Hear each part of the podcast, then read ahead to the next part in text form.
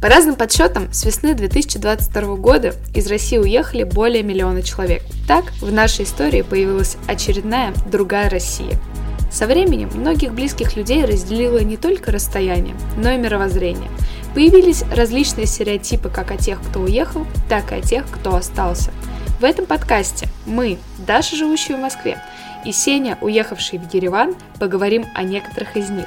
Это подкаст «Две России», в гостях хорошо, а дома мама. В России все говорят, вот вы уехали, вот вы просто богатенькие. Те, кто уехал из страны, просто бегут от проблем. Люди забывают, как живет мир. Те, кто уехал, бросили своих родных. Человек в России, у него есть два варианта. Все, что делают иммигранты, только источают ненависть по отношению к России и русским. Увидимся, услышимся, э, спишемся в Телеграме, в Инстаграме. Лучшая социальная сеть – это Одноклассники.